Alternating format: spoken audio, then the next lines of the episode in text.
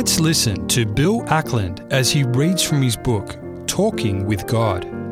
Today's prayer is entitled, Forgive me, Lord.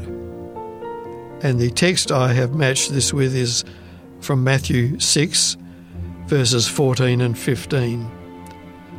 For God works like this If you forgive those who have been hurtful to you, your heavenly Father will also forgive you when you have wronged him. But if you do not forgive others when they have been unjust to you, then neither will your Father forgive you. Let us pray.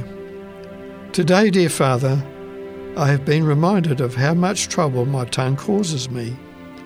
No wonder your servant James described the tongue as a fire, lighting a blaze with a word spark, and like a real fire, we don't know how many people will be hurt, burnt, damaged, or pained when the spark is no longer a small ignition, but becomes a blaze so difficult to control or to put out.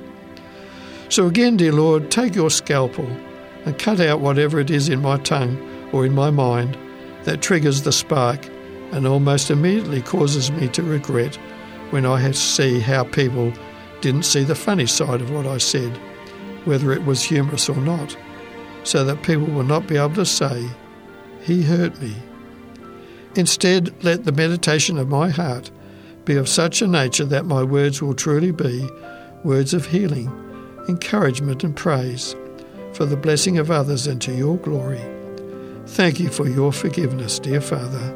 Amen.